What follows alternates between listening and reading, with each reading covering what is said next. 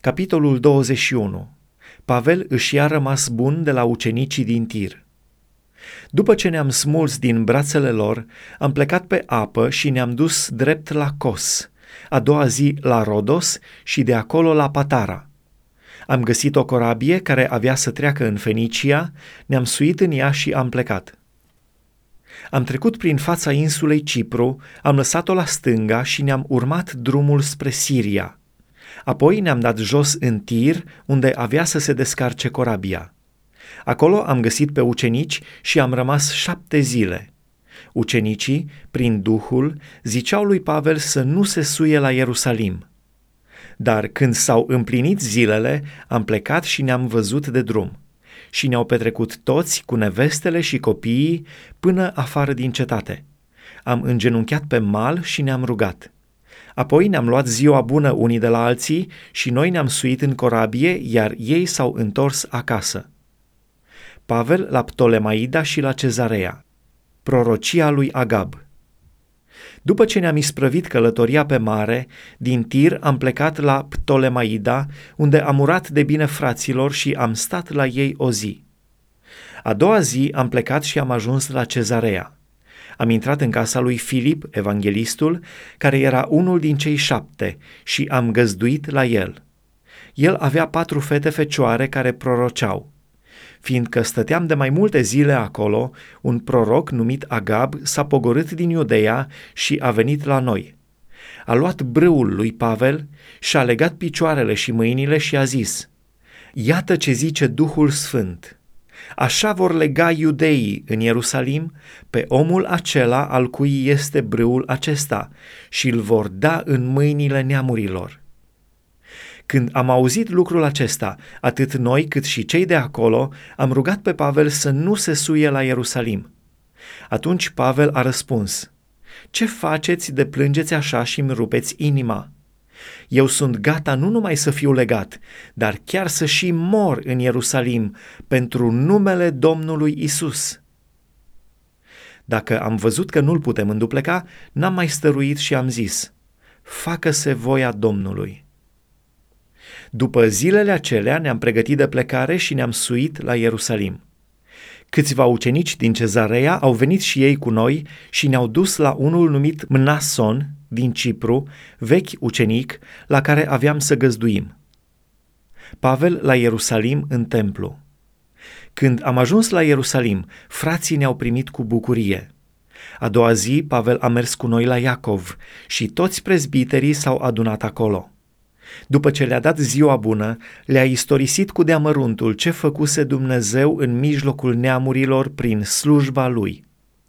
Când l-au auzit, au proslăvit pe Dumnezeu. Apoi i-au zis, Vezi, frate, câte mii de iudei au crezut și toți sunt plini de râvnă pentru lege. Dar ei au auzit despre tine că înveți pe toți iudeii care trăiesc printre neamuri să se lepede de Moise, că le zici să nu-și taie copiii împrejur și să nu trăiască potrivit cu obiceiurile. Ce este de făcut?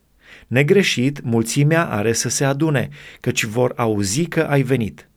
Deci, fă ce-ți vom spune noi. Avem aici patru bărbați care au făcut o juruință. Ia-i cu tine, curățește-te împreună cu ei și cheltuiește tu pentru ei ca să-și radă capul. Și astfel vor cunoaște toți că nu este nimic adevărat din cele ce au auzit despre tine, ci că și tu umbli în tocmai după rânduială și păzești legea. Cu privire la neamurile care au crezut, noi am hotărât și le-am scris că trebuie să se ferească de lucrurile jertfite idolilor, de sânge, de dobitoace sugrumate și de curvie. Atunci Pavel a luat pe oamenii aceia, s-a curățit și a intrat cu ei a doua zi în templu, ca să vestească sfârșitul zilelor curățirii, când se va aduce jertfă pentru fiecare din ei. Prinderea lui Pavel – Către sfârșitul celor șapte zile, iudeii din Asia, când au văzut pe Pavel în templu, au întărâtat tot norodul, au pus mâinile pe el și au început să strige. Bărbați israeliți, dați ajutor! Iată omul care propovăduiește pretutindeni și în toată lumea împotriva norodului, împotriva legii și împotriva locașului acestuia. Ba încă a vârât și pe niște greci în templu și a spurcat acest locaș sfânt. În adevăr, văzuseră mai înainte pe Trofim, Efeseanul, împreună cu el în cetate și credeau că Pavel îl băgase în templu. Toată cetatea s-a pus în mișcare și s-a strâns norodul din toate părțile. Au pus mâna pe Pavel și l-au scos afară din templu, ale cărui uși au fost încuiate îndată. Pe când cercau să-l omoare, s-a dus vestea la capitanul oastei că tot Ierusalimul s-a tulburat.